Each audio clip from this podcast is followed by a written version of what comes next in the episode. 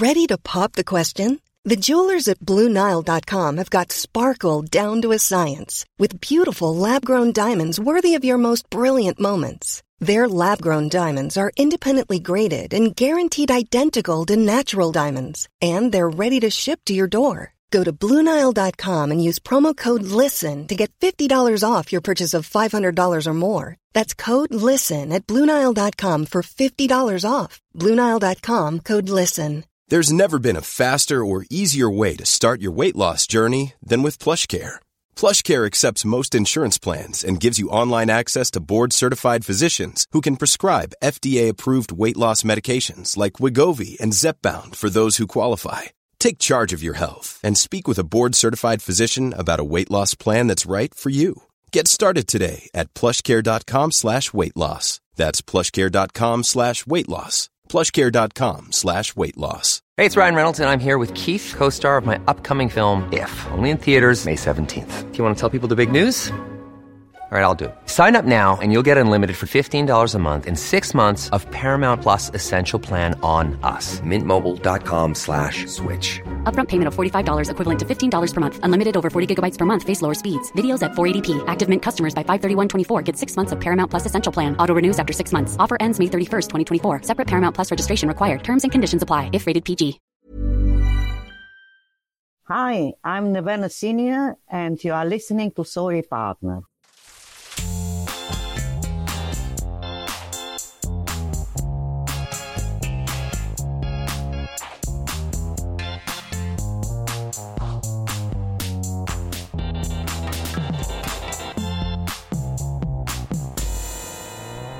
Hello, and welcome to Sorry Partner, a podcast about bridge and all things interesting to bridge players, brought to you by Bridge Partners and Friends, Catherine Harris and Jocelyn Startz. On today's program, we talk with Bulgarian English champion Nevena Senior about the experience of learning to play behind the Iron Curtain, the problem with taking the middle ground, and her competitive spirit. Plus, she shares her top tip for developing players. But first, let's kibitz. Hi, partner. How are you, Jocelyn? I'm great, Catherine. How are you? Oh, I am very good. I have been saving this up for you because I know you're going to enjoy it. Oh, Yeah, so everybody, I forwarded Jocelyn some very exciting news the other day that I had. Oh, received yeah. my yeah, yeah, yeah, my next rank promotion. Super, super exciting. I'm now a silver life master, and um, I was, as I said to you, quite surprised because I knew that I was significantly off in terms of some pigmented points, and figured I'd probably have to play a couple of big tournaments if I was going to be jumping to my next rank anytime soon. But I got another email from the ACBL, and guess what? what? Due to a reporting error, you were recently sent an automated email notifying you of a rank change. No. This is not your correct rank. Oh. Thought you'd like that. I thought I'd save it up and share it with you on the program. Oh. I know, I know, That's just unbelievable. devastating. I'm devastated for you. Oh, thanks, John. Look, it, it felt like somehow I had gotten something I wasn't entitled to, which it turns out is the case. So I, I, it didn't quite resonate with me. You know, I wasn't like, oh, yeah, I've been waiting for this. You know, I was actually quite happy. I thought, well, Right, that was easier than. I expected. But it has not hit me as a huge surprise. But I did think it was very funny. Well, I feel terrible for you. I feel like it reminds me when you hear about colleges sending out email acceptances to like 5,000 more students than they actually intended to admit. How can you fix that? And they should just give you the the promotion. Yeah, they should. They should to compensate you for the pain and suffering. That's right. That's right. the intense pain and suffering that I have experienced since the news of the error, the grievous error. I mean, I, we've talked about this before. I experienced something, it's not the same at all, but it was like getting this cold water news that no, I did not just make Life Master. I just made some other rank that was below Life Master right when I was expecting because they had me in as needing the 500 instead of the 300 because there had been a lapse in my membership that I had not been aware of. Anyway, I remember that feeling. I was just so bummed. Yeah, well, I- and rightly so. you know, we all want these rank promotions, even though we know they're meaningless in the whole scheme of things. But yes, yes, I'm glad I hadn't been, you know, hanging on it and, then had my hopes dashed. Oh my goodness. But this does give me a very smooth opportunity to say a belated congratulations to Beth from her friend Tracy. Tracy wrote to us because she wanted to congratulate her friend Beth on becoming a new life master. And I know that we'd mentioned it in passing, but we didn't actually say Beth's name. So congratulations, Beth. Way to go. Woohoo. Yeah, let, let's hope that it doesn't get rescinded the ACBL due to a reporting error. hope it sticks, Beth.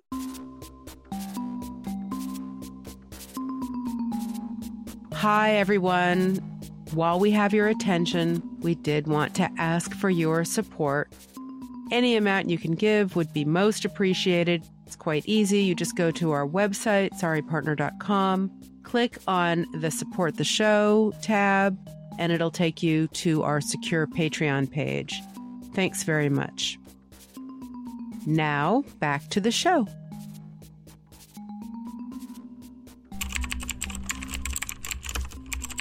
Jocelyn, it's time for our letters segment. Oh, do we have letters this week? we do have letters. Oh, wow. Excellent. Excellent. Our first letter today is from Alan in New York. And this is about the importance of asking the opponents the meaning of their alerted bids. Hi, Catherine and Jocelyn. I had a strange experience recently, which I think your listeners could learn from. My partner and I play a strong club system, and before each round, we pre alert the opponents to this fact. As you should, and very nice. During one board, partner opened one club, which I alerted. The next player passed, and I replied one heart, which my partner alerted. The next player verified that both of these bids had been alerted, but when we offered to explain their meanings, she declined, saying she didn't want to know what they meant. Fair enough. She then doubled. My partner passed, and the doubler's partner bid a natural one spade. I doubled, and the original doubler leapt to four spades, still without knowing what our bids had meant. What the opponents didn't ask about was that the one club bid showed that my partner had at least 16 high card points, but could have had a hand of any shape. And my one heart response meant that I was strong enough to be in game, thought that slam was unlikely, and again could have had any shape. We didn't know anything about each other's hands, except that we should be in game, but probably not slam. Since the opponents had already pushed the auction to four spades, and we didn't know if we had a fit, but knew we weren't interested in slam, the only reasonable choice we had left was to double. The opponents went for a number, giving us a top board. The lesson to learn is that if you're going to enter the auction after the opponents have made alertable bids, Ask what their bids mean and double check that you know what they mean before you make a plan and that your plan still makes sense. More knowledge is always better than remaining ignorant of what the opponents are doing. Keep up the good work, Alan. Okay, I have a few reactions to this letter, I have to say. What you give up by asking opponent is the possibility that the opponents don't agree on what the alerts mean. Now, you would think in a strong club system, they probably have the one club and the one heart response pretty much down. And so it's pretty safe. But a lot of times I've seen opponents don't want to know because they don't want any disconnect to surface. Sure. I, I, mean, because I had a situation that I don't know if anything could have been done to, to rectify the situation, but I opened a diamond. My left hand opponent overcalled two clubs. My partner leapt to three spades, which I alerted. And the auction came back around to me and I said five diamonds. I thought that she was showing me a singleton, a singleton spade in support of diamonds. She didn't realize that we played splinters over minors. She knew we played them over majors. So it was just a situation where at the end of the auction, they asked about what the alerts meant. And it was. Yeah, but the difference here is that you were the opener. Alan's situation, it was the overcaller. Sure. But I think that you would have behaved differently if you'd been in the other seats. Because if you've already seen an opening bid by the opposition and some kind of response from the opposition, what kind of hand are you going to have to jump to four? You'd have a very, very shapely hand. Oh, for sure.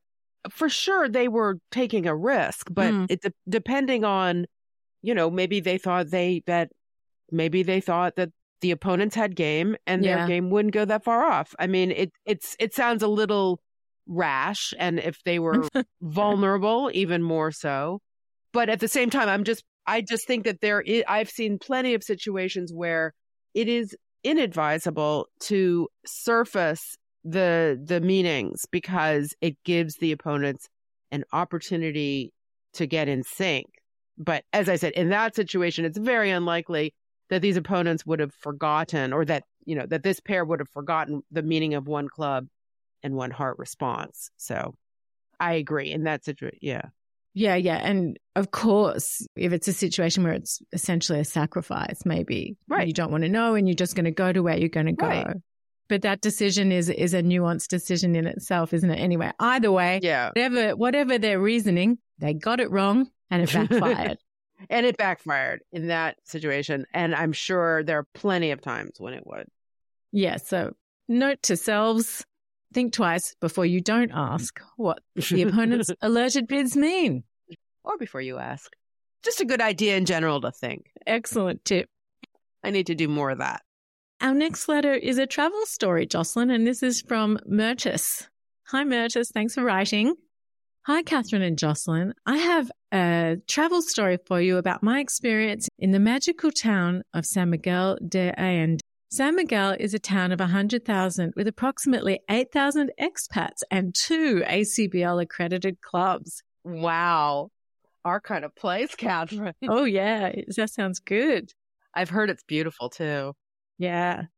At one of the clubs, Bordello Bridge, bridge is played al fresco in a converted bordello, which is now a beautiful bed and breakfast.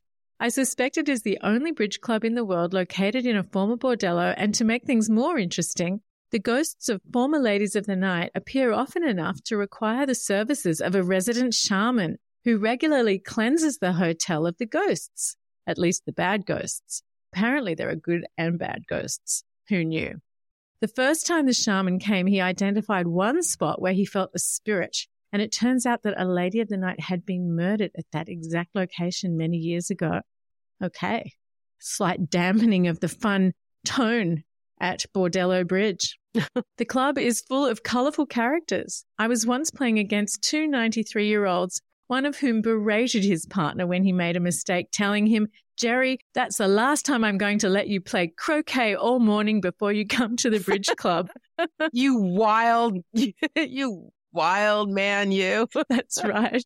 That's right. Drinking your coffee all morning at the croquet club.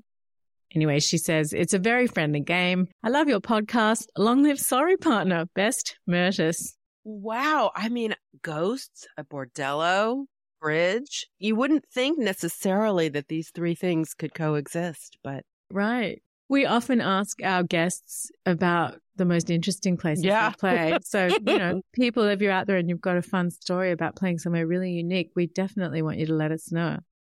And our final story today, Jocelyn, is on a topic I know you're fond of brain farts. unfortunately, I'm so familiar with them. I think we all are, but I love the way you say it. Anyway, dear ladies, I had a whopper brain fart recently. I was playing at a face to face sectional, and after my partner responded five diamonds to my bid of four no trump, Roman keycard Blackwood, my right hand opponent asked what my partner's bid meant. I replied, We're playing 1430, so that means he has one or four key cards. I blithely proceeded to sign off in five spades, missing a cold slam, not realizing that my partner had correctly shown three key cards. In fact, two aces and the king of trumps. He, of course, could not take advantage of that unauthorized information.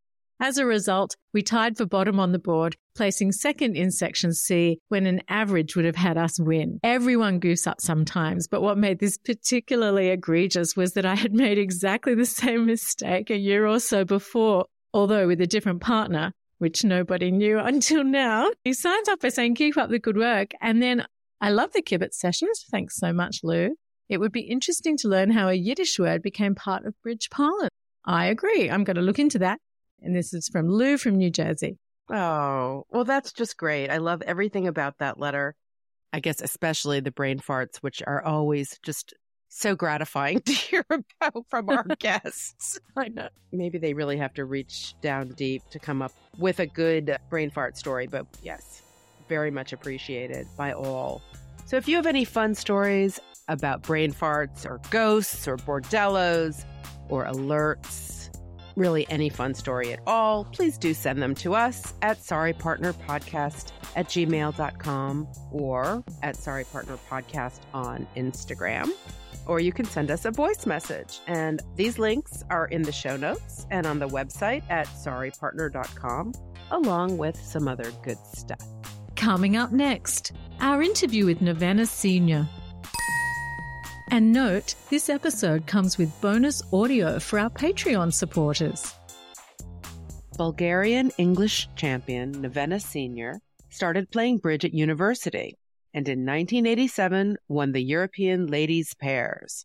Since moving to England, she has placed second and third twice in the Venice Cup and has won two Women's World Olympiads and two Women's European Championships. We began by asking how she learned to play. I was studying maths at university, and lots of people around me were playing bridge. They, they weren't tournament players, but they would go to clubs and in between lectures and whatever they will play bridge. And my boyfriend at the time, who later became my husband and later became ex-husband, he was playing bridge and he really wanted to teach me how to play because quite often he wanted to spend time with me, but they will call him to play bridge and he was saying like, oh, it would be wonderful if you start playing bridge. Then we can be together and then I can play bridge at the same time. And this is the way it started. And to be fair, soon after when I started understanding a little bit of what I was doing, I got hooked on it. And did you exceed his skill level fairly quickly? Yes, definitely. He was one of these people that always lacked competitiveness. He loved bridge for all the card combinations, like he was a very good mathematician. He ended up teaching maths at the university itself later on. But he never had the desire to necessarily win. He would look at the hand and he would think about all the options. And when he was playing competition, he was wasting his time thinking about the unnecessary things. And his favorite thing was to play bridge at home with friends. So, do you think that that was a key difference that you had that competitiveness that you want to win? Yes, because like I'm interested the same way as he is in the game, like analyzing every hand, what I could have done. Like when playing the hand, I always think what the opposition has and whatever, because making a decision. But as well, I, the competitive side was something which was very attractive to me. So you, you like to win? Yes, I do. When he was teaching you, was it basically like he was your sole source of bridge education? Or were you also reading books or looking at magazines about bridge to round out your education so it wasn't all with him? Uh, definitely, I was reading a lot, both magazines and books. Like they were difficult because at the time I lived in Bulgaria, and it was during the communism. So, unlike other countries, in Bulgaria, bridge was not forbidden or anything. On the contrary, it still recognized as a sport, and uh, bridge was part of the sport union but there weren't bridge books in Bulgarian, so you ha- you had to find them from abroad, and that was more difficult because all sorts of literature from the Western countries was very difficult to get your hands on. But the Polish Bridge Union had a fantastic magazine which we were able to buy every month, like all the editions, and I used a lot of the Polish Bridge magazine to learn. They had good quizzes, reports from tournaments, bidding systems. I really loved it. And as well, I, because of the lack of competitiveness in my ex-husband, I quite soon abandoned him and started playing with other people who were better players. And I've learned a lot from playing with better players than myself. And I was moving on from one to another. Like once I became as good as someone, I would move to an even better player. And I always listened to what they said. It doesn't mean that I never argued with them. If I didn't understand something, I was always questioned. But I wanted to learn and did never argue for no reason, just for the argument.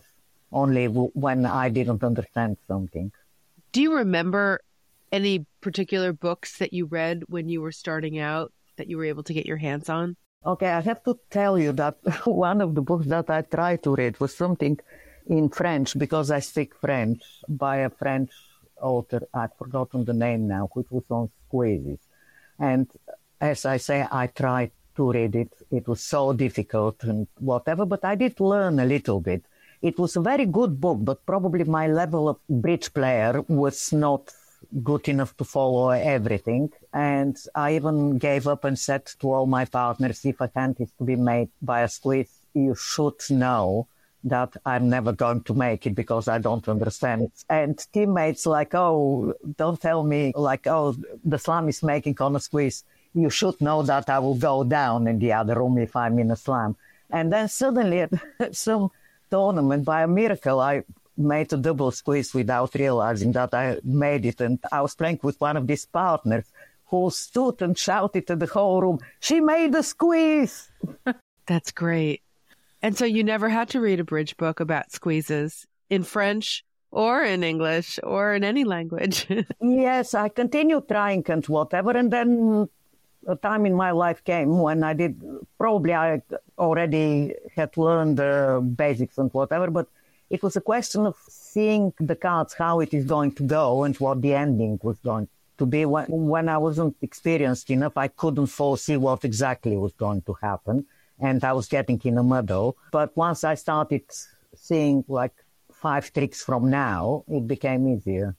How did that happen for you? Do you have a sense of what level of experience or understanding, or what point in your understanding you had reached, or if something had changed that allowed you to suddenly understand or foresee how the hands were going to play out? Uh, I think it came with practice. I, I cannot put a um, number of years and whatever, but I'm basically very good with seeing patterns, which is not only in bridge, but like, let's say at some point in my life, I was doing a little bit of football betting and I was seeing patterns like following one team when they do well, when they do badly and things like that. And I think with practice, I started just seeing patterns in the way the hand is developed and whatever and started seeing the things further.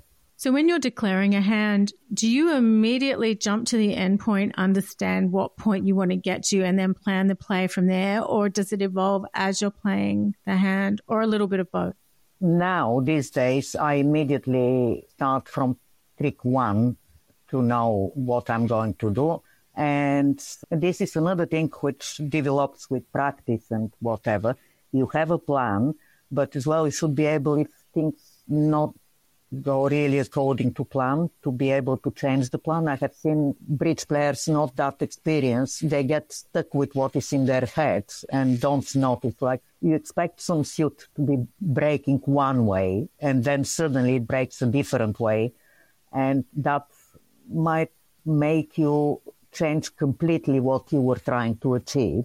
But they can't pivot. Yes, they start playing the hand one way, like I'm going to take finesse and then I'm going to try this break and whatever. And when unexpected thing happen, they're not able to switch from one plan to another. Yeah, I've been there. I have been there as well. it's not that I've never been, but I play a lot, and now lots of things just come automatic in my head. Nevena, I'd like to ask you just a follow up question about something you said closer to when we started talking. Am I right in understanding that bridge books tended to be banned in other communist countries? When you learned to play, that you weren't able to get hold of them? Yeah, not in Bulgaria. In Bulgaria, all the Western books, not only bridge books, they had to be scrutinized before they are published. And we actually were able to read uh, lots of French books and whatever, but always the classics because the government was afraid of anti-communist propaganda or whatever. And the think about bridge books, there was no reason for them not to be allowed. Yeah. Because as I, as I said, the government was even supporting bridge in Bulgaria, but because there was limited interest, they couldn't be bothered to import enough bridge books. But were bridge books banned in other countries, or was it just that all books were hard to get hold of? As far as I know, bridge was banned in Romania at some point. Was it because they thought it was gambling, or was there a concern about it being a coded language? Okay, the story with Romania, which I have heard, is that originally everything was okay, and even their dictator, Ceausescu, his son was a bridge player. So he persuaded his father to allow a Romanian national team to go to a European championship, bridge championship, and the state sponsored this trip. And then at least half of the players defected and didn't return. And why bridge was banned because they considered bad Western influence. That's the story I have heard of Romania. As far as I know, in Russia it wasn't exactly banned, but it wasn't supported. I mean, Soviet Union, not Russia, because it was considered a capitalist game or whatever, uh, bad influence. At the same time, we did have some competition of the socialist countries, but Russia, for instance, never played in this, so they probably didn't have it organized uh, because now Russia is one of the very strong countries in bridge. But I'm talking around the 1980s. Once a year there was the championship of the socialist country and Hungary, Poland, Bulgaria, and Czech Republic, which at the time was Czechoslovakia, were always participating. Occasionally, Yugoslavian players will play, but we never had Russians. Interesting. How would you like to look five years younger? In a clinical study, people that had volume added with Juvederm Voluma XC in the cheeks perceived themselves as looking five years younger at six months after treatment. Look younger, feel like you. Add volume for lift and contour in the cheeks with Juvederm Voluma XC. Reverse signs of aging by adding volume to smooth laugh lines with Juvederm Vollure XC. For important safety information and to find a licensed specialist, visit juvederm.com. That's J U V E D E R M.com. Not for people with severe allergic reactions, allergies to lidocaine, or the proteins used in Juvederm. Common side effects include injection site redness, swelling, pain, tenderness, firmness, lumps, bumps, bruising, discoloration, or itching. There's a risk of unintentional injection into a blood vessel, which can cause vision abnormalities, blindness, stroke, temporary scabs, or scarring. Talk to a licensed specialist to find out if it's right for you. Imagine the softest sheets you've ever felt. Now imagine them getting even softer over time. That's what you'll feel with Bowl and Branch's organic cotton sheets. In a recent customer survey, 96% replied that Bowl and Branch sheets get softer with every wash. Start getting your best night's sleep in these sheets that get softer and softer for years to come. Try their sheets with a 30-night guarantee. Plus, get 15% off your first order at bowlandbranch.com. Code BUTTERY. Exclusions apply. See site for details. Many of us have those stubborn pounds that seem impossible to lose, no matter how good we eat or how hard we work out. My solution is PlushCare. PlushCare is a leading telehealth provider with doctors who are there for you day and night to partner with you in your weight loss journey. They can prescribe FDA-approved weight loss medications like Wegovy and Zepbound for those who qualify. Plus, they accept most insurance plans. To get started, visit plushcare.com slash weight loss. That's plushcare.com slash weight loss. What do you think your regular partners, or if you think of a specific partner, would say is your greatest strength when it comes to playing bridge? Quite a lot of people will say that I make tricks from nowhere. So maybe uh, like people, uh, uh, I think the majority of my partners think that my declare play is the best part of my game. But frankly, because I play with so many people, I, uh, I can never say that I have one regular partner. And probably with all of them, we are a bit cautious in the bidding and in the defense and whatever, and we don't give necessarily the best out of the partnership. If you play with too many people, you always have the problem like, am I playing this system with this person or with another person? And I, I have to tell you that it has happened to me in a European Championship or World Championship. I, I, I don't remember where, where we were with screens, and a strange bidding sequence came. And because I couldn't see my partner, I just stood there and I said, remind yourself with whom you are playing. you know what this sequence means. Who is that person? And what uh, I'm saying is like quite often, like in the bidding, I will tend not to make the best possible bit in my head. Like I think about a bit and I'm saying like, oh, that will really describe my hand, but I don't dare doing it just in case partner doesn't remember the system or I don't remember the system. So I'll choose the middle of the road bit that is not compromising that much. And sometimes it's not the most successful thing that one could do. Why do you have so many partners? The main thing is because I'm a professional bridge player. I play with lots of students and even like uh, in big competitions, I have played professionally and so on. And it's just the way it is. And when you're playing with a student, you defer to what card they want to play. And so you have to, you can't get them all onto a. It depends. Card. Like some of them agree to play what I tell them to do. And with people like that, I try to give them as little convention as possible. Firstly, because I'm not sure that they'll remember lots of conventions. Then it is more than just saying we'll play this convention. You have to go through everything that happens afterwards and so on, and it becomes more difficult. Some of them just don't have the memory to remember all these things, but I have some others that love to play systems and they give me and they say, we are going to play that. Most of the time I agree. If there is something that I, I think it's completely unnecessary and whatever I'll say, no, we are not playing that. Basically, if someone asks me to play something, I would play it. I was better when I was younger because my memory was very good. Now I'm aging and my memory is not that good. But I used to say I would play their system because I trust my memory to remember rather than their memory to remember what I tell them. Yeah. So would you say then a necessary consequence of this is that, as you were saying, you're not able to get to the right contract because your auctions are stymied by this tendency to just take the middle road and not explore the avenues that could yield the best slam. Yes, definitely. Like, I'm not saying that it happens very often, but it has happened.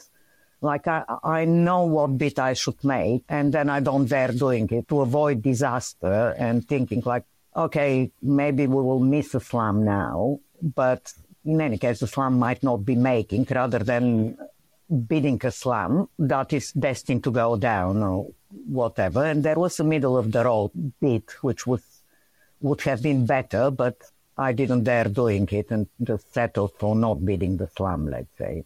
I'm wondering, have you noticed that there's a particular situation that you find yourself in maybe repeatedly that it's just if only they knew this one if we had this one agreement really firmly nailed down or is it just such a wide variety of things that it could be from one game to the next? I've come across a variety of things and that could be better like for instance one of the things that i believe is that in a situation when one of the hands has not limited itself even if the other hand uh, has been limited, if they cue bid below game, it doesn't show extras. Like, let's say I have said that I have 15 to 17 points, but I don't know how strong partner is, and we are trying for a slam. I would make a cue bid below game with a 15 count, the minimum and whatever, because I don't know what partner has. But there are some people who think that if you cue bid, that should definitely be showing the upper range.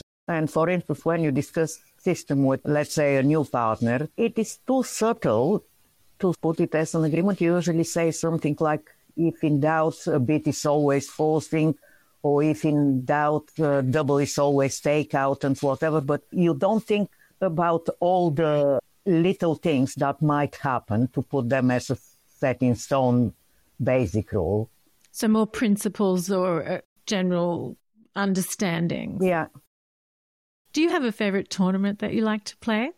Yes, one of my favorite tournaments is the tournament in Iceland. It happens every year in January. I absolutely adore it because the field is very strong and almost all your opponents are extremely competent and it's really pleasure playing in a tournament like that.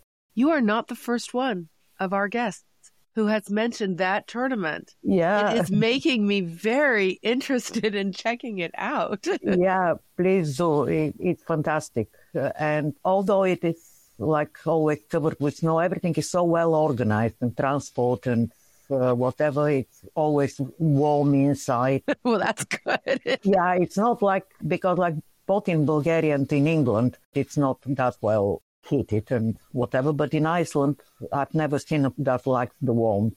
We've been to one year to not into in the main hotel, something cheaper and more affordable, and it was fantastic. Well, they have all those mineral springs that are keeping everything warm and. Uh, not where the bridge is. oh, you're not playing bridge in the hot springs in the geysers? No. What about after the tournament? How do you like to unwind? Uh, it's uh, difficult to describe it because if the tournament is over, I would like to go ho- back home as soon as possible and do my usual stuff. What's that? Do like a lot of like play computer games, uh, do crosswords. I actually like cooking and just ordinary. But are you very tired um, after the tournament?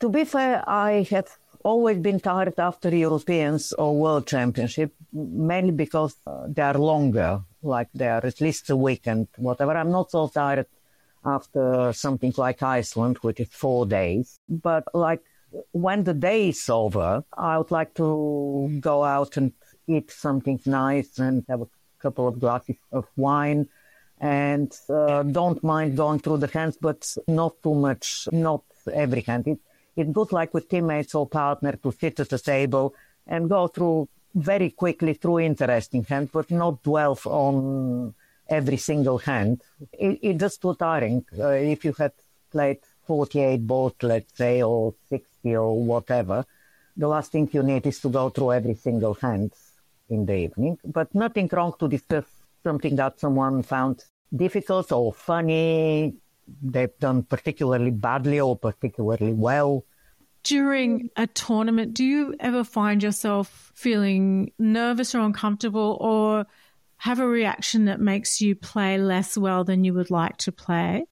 I don't think so. When I'm at a tournament, especially this European or World Championship, which uh, lasts over a week, I'm pretty focused on the bridge. And it, of course, like something really bad might, might happen, let's say at home or to a friend, and that will take me out of order. But there aren't any, like, of course, I'm a bit nervous, especially when we reach the knockout stage. It's like uh, I always have my stomach churning before sitting at the table.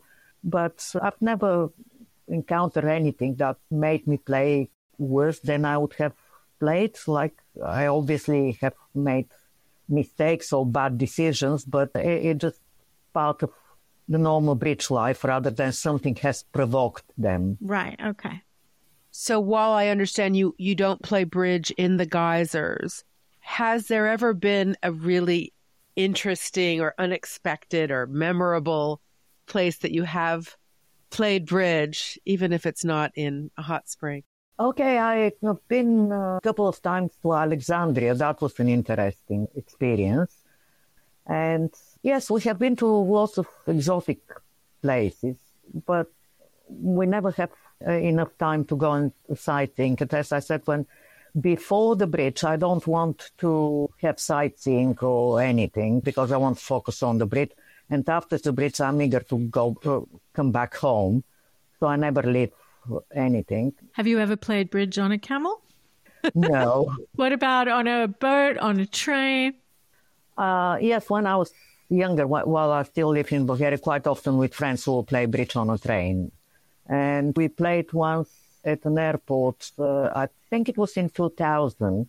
There was a world championship in Bermuda, and I wasn't part of the England team, but um, my husband was doing the bulletin there, and I found a very cheap return ticket. So I went to watch a little bit of the bridge. And on the way back, there was some weather problems. So we were delayed by four hours and we played bridge at the airport. Was it just a circle that you were with, or did you rope in other people?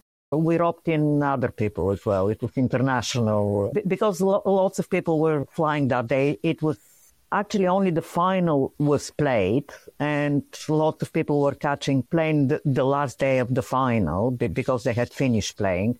So i remember that this was the first time i played with nicola smith who is one of my partners these days. And we had some people from switzerland just people that we didn't know they joined in and we played. Were you sitting on the floor? Yes we were. I love this story wonderful. Yeah, th- there weren't appropriate tables, so we actually sat on the floor and played. So you always have to have a deck of cards at the ready. Yes, but the thing is, like in, in the championship, they, they always give you a goodie bag that contains pack of cards. So plenty of people had pack of cards. is there a hot button issue in bridge today that is particularly important to you? Okay, I'm concerned with the cheating, obviously. I think it's absolutely outrageous what some people were doing, even at the low level cheating and whatever. But I'm quite passionate about the low level cheating, that people need better education about it, what is cheating and what is not cheating. Because the numbers are going down, the number of players going down. The last thing that we need is to ban club players because they have cheated we need to explain probably to reinforce something that they should know, but somehow they don't know it. That what's the point of playing bridge if you are going to cheat? Like play a different card game that cheating is accepted. Bridge is such a wonderful game, and you should be proud of what you achieve by your mental process rather than peeping into opponent's cards or exchanging information with partner. But some of the low level cheating, I, I'm sure just people should be warned and explained to rather than banned for three years when the bridge clubs are struggling to fill enough tables to justify putting the hitting on. So, what do you mean by low level cheating? Do you mean when it's not a champion play? Yes, I'm talking about, let's say, club games. Yeah quite often people do take advantage of hesitation. And no one is going to ban them for that. But like what happens is if you call the director, uh, they feel offended and whatever. So we just need to have a little bit more campaign of education about the club level games that things like taking advantage of hesitation is not on and people should try to avoid it rather than constantly having to call the director and they, they somehow don't understand. I've come across that not only in, in the clubs, but on BBO. Obviously, on BBO, someone might be hesitating because their doorbell rang. We don't know what's happening. Sure. But there is a hesitation, and then their partner bid on after a response to a Blackwood. That's obvious that they have taken advantage of the hesitation and you call the director and they get offended and whatever. Uh, like maybe some of these people even don't know that they're not supposed to be doing that. I don't know them when playing on BBO. But during lockdown, a few people in England were banned for alleged or even proven online cheating and they were club players and whatever, I wouldn't ban them straight away. I would give them a period and have a an hour conversation with them, trying to explain to them why what they are doing and even tell them like the thing is people say yeah we offer them to confess and then they would have but they don't want to confess. It it's not about the confession. You want them to stop doing it rather than them admitting. They will be embarrassed to admit it.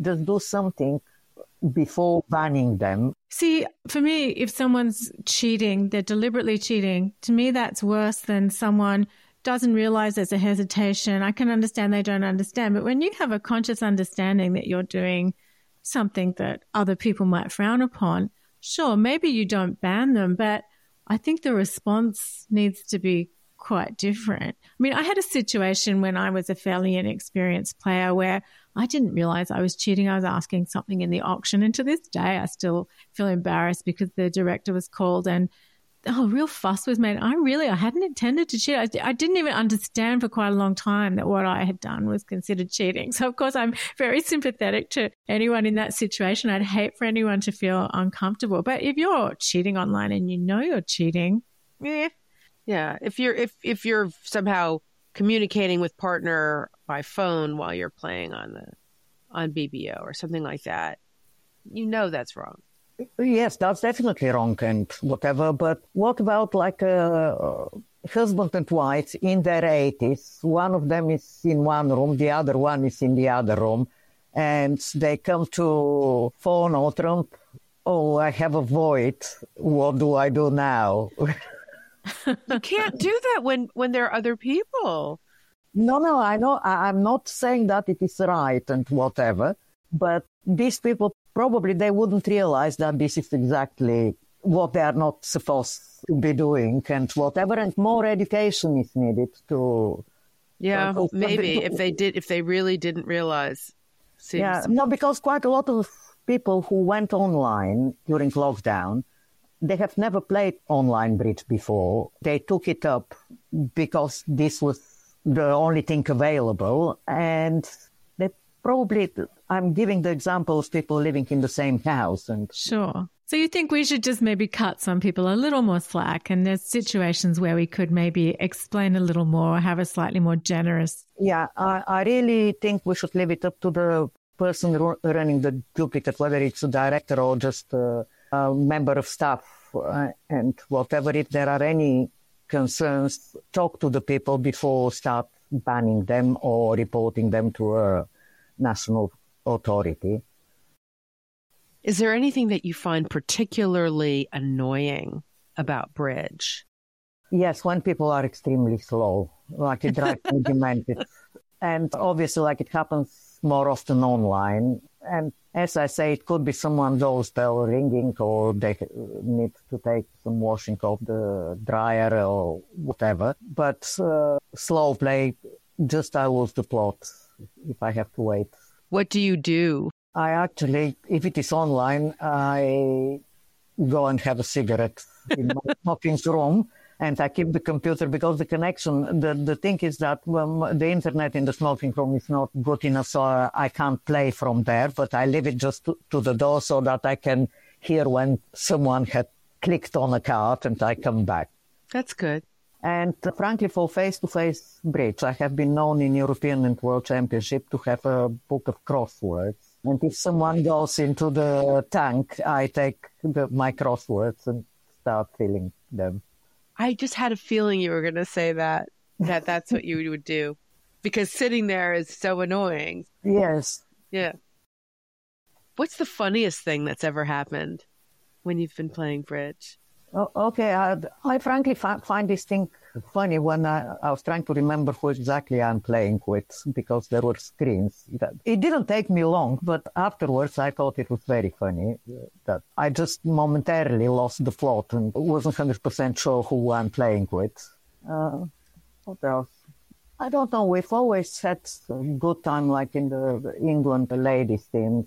After the bridge, we've been to Japan playing bridge. And then there was a party and I was sharing a room with Heather Dhondy and we had a party in our room. And the next day, when we came back to the room, we saw the cleaner was still cleaning this room and we were hiding because we were so embarrassed for her to see who had created this mess.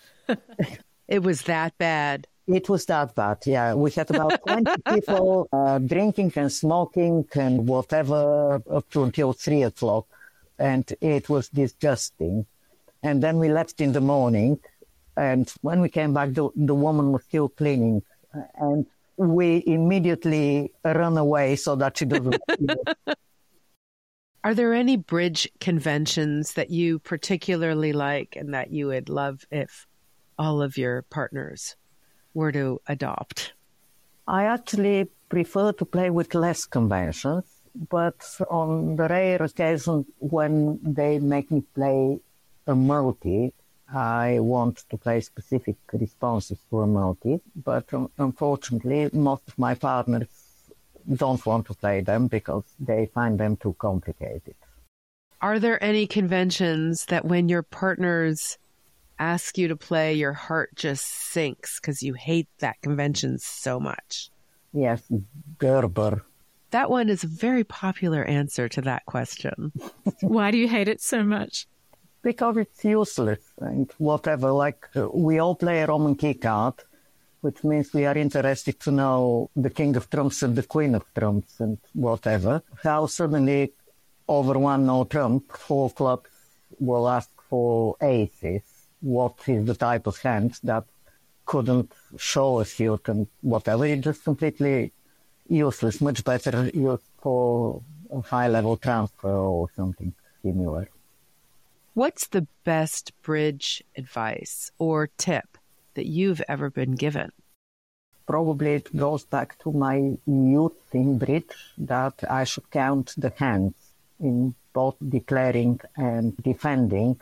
I should try to think about the whole hand and try to count the distribution before committing to single suits and whatever. And how do you do that? How do you process it? Is it a visual picture of the pattern and you're slotting the cards into place? Yes, uh, I see them as numbers. You see them as numbers. Yeah, like 4432. I see the pattern. Yeah. Nevena, thank you so much for joining us today. It's been great talking to you. Thanks so much. It's been wonderful. Thank you for inviting me. It has been a pleasure. Thank you. And that's the show. Many thanks to our guest, Nevena Senior. Thank you also to our Sorry Partner posse of listener supporters who make the show possible. Sorry Partner is produced by Katherine Harris with production assistance from Jade Gray. Our theme music was composed by Jocelyn Startz and produced by Daniel Graboy. Send your bridge stories and comments to sorrypartnerpodcast at gmail.com or at Sorry Partner Podcast on Instagram or send us a voice message. And please consider supporting the show. You'll get a monthly newsletter, bonus audio from time to time, and other supporter perks. These links and a link to our discount offers and merch store are under the episode description in your app, on the website at sorrypartner.com, or wherever you like to listen. We'd love to hear from you, but be nice, or we'll call the director. Until next time, play well. May all your finesses be on side. And remember, as Nevena says, whether you're declaring or defending, think about the whole hand and try to count the distribution. Thank you, partner. Easier said than done. Thank you, partner. Bye. Bye.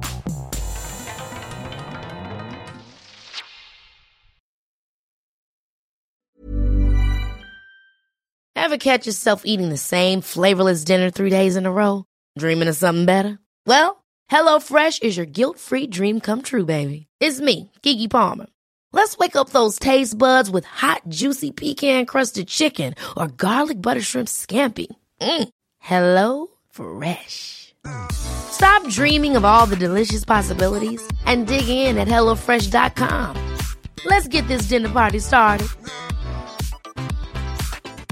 Hi, I'm Daniel, founder of Pretty Litter. Did you know cats tend to hide symptoms of sickness and pain? I learned this the hard way after losing my cat, Gingy. So I created Pretty Litter, a health monitoring litter that helps detect early signs of illness by changing colors, saving you money and potentially your cat's life. Pretty Litter is veterinarian developed, and it's the easiest way to keep tabs on your fur baby's health right at home. Go to prettylitter.com and use code ACAST for 20% off your first order and a free cat toy. Terms and conditions apply. See site for details. Hey, it's Paige DeSorbo from Giggly Squad. High quality fashion without the price tag? Say hello to Quince. I'm snagging high end essentials like cozy cashmere sweaters, sleek leather jackets, fine jewelry, and so much more. With Quince being 50 to 80% less than similar brands. And they partner with factories that prioritize safe, ethical, and responsible manufacturing. I love that. Luxury quality within reach. Go to quince.com slash style to get free shipping and 365 day returns on your next order. Quince.com slash style.